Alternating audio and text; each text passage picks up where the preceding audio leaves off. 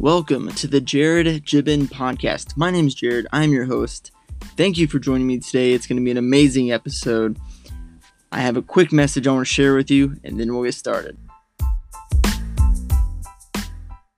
It is officially 2019. 2019 is going to be an amazing year. I'm so excited for you and everything that you're going to accomplish. I hope that you guys have set out some amazing New Year's resolutions, some big, hairy, audacious resolutions. So, my first podcast is going to be about resolutions. As you can tell, resolutions are nothing more than setting goals. It's just a new year, a fresh start.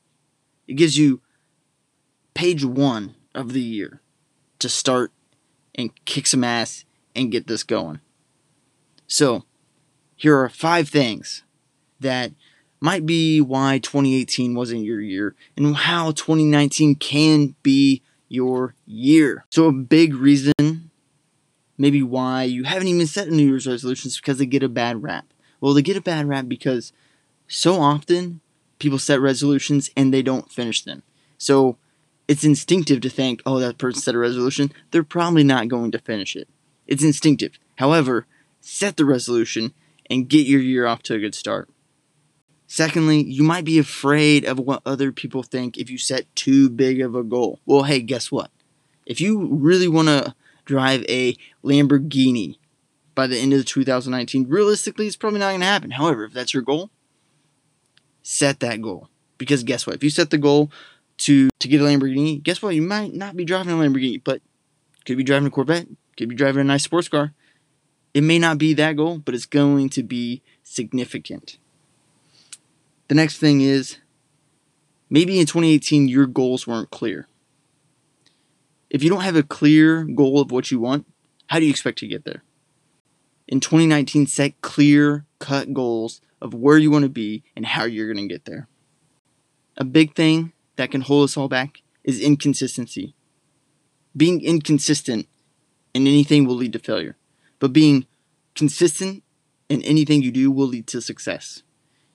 For example, in order for me to have had graduated from college, I had to be consistently going to class, getting good grades. Because if I didn't get good grades, I wouldn't be able to stay in my program and get my degree, which would result in me failing out of school which almost happened, by the way, because I'm not the smartest guy in the world. I had to work really hard at school to get good grades. So I had to stay really consistent and stay on top of my studies. So in 2019, stay consistent with your New Year's resolution. But guess what, guys? Your New Year's resolution won't work unless you do. I know it's cheesy, I know it's corny, but it's the truth. If you don't want your New Year's resolution, it's not going to happen. You have to do it right now. Do it in this moment. Let's get out there and let's do it. No one else is going to do it for you. Let's make 2019 our year. And that's that's all I have for you guys. I appreciate you guys' time and listening to this podcast. Thank you so much. I hope you guys got something valuable out of it. Thank you again. I'll see you guys next time. Bye. Well, guys, that wraps up this podcast. Thank you so much for listening. Again, I really appreciate you taking the time to do so. Please check out Anchor, it's an amazing platform.